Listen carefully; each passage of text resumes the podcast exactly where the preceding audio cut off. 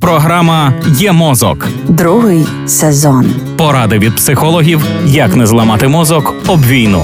Проєкт створено за підтримки програми партнерства у галузі масмедіа в Україні UMPP.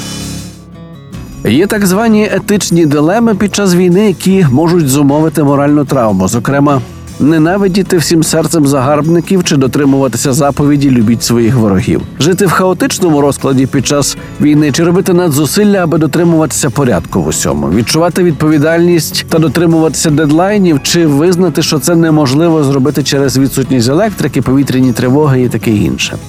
Ось рекомендації від Українського центру психотравми для зменшення морального болю, якщо ви відчуваєте, що зробили щось неправильно, або почуваєтеся зрадженими іншими людьми чи владою, або маєте емоції провини, сорому, злості та відрази. Якщо ви відчуваєте емоції провини чи сорому через те, що зробили щось неправильно, здійсніть щось, що відповідає вашим моральним цінностям. Для кожної людини важливо жити відповідно до свого морального кодексу. Тепер визначте свої цінності, що є для вас важливим: родина, робота, здоров'я, дозвілля, громада, і подумайте над тим, що ви можете конкретно зробити вже сьогодні, відповідно до своїх цінностей.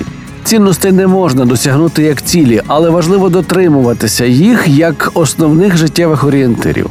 Поговоріть із близькими людьми, поділіться своїми переживаннями. Напевно, вони також мають такі переживання, тому можуть поділитися власним досвідом, як дають собі раду із цим, радить ТСН.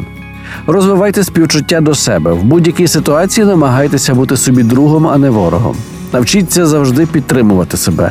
Кожен із нас припускається помилок, дрібних і великих, але важливо винести урок та спробувати уникати цього в майбутньому.